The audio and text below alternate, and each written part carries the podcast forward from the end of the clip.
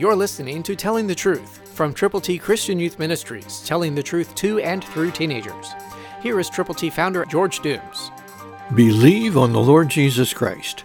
Most assuredly I say to you, he who hears my word and believes in him who sent me has everlasting life, and shall not come into judgment, but is passed from death unto life. What a wonderful promise that is for every believer. Are you a believer? I trust you are. I hope that you will tell other people how to get to heaven. God loves you. Jesus died so that you could live. Jesus was buried and rose again on the third day. That's what we know and what we have the privilege of sharing with as many people as we can, while we still have the privilege and opportunity to go with the gospel. Let's look at that verse again.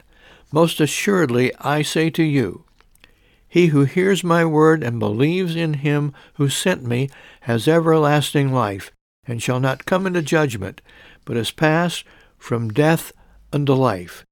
John five twenty-four. Will you share that wonderful truth? Will you believe it? Will you adhere to it? Will you abide by it?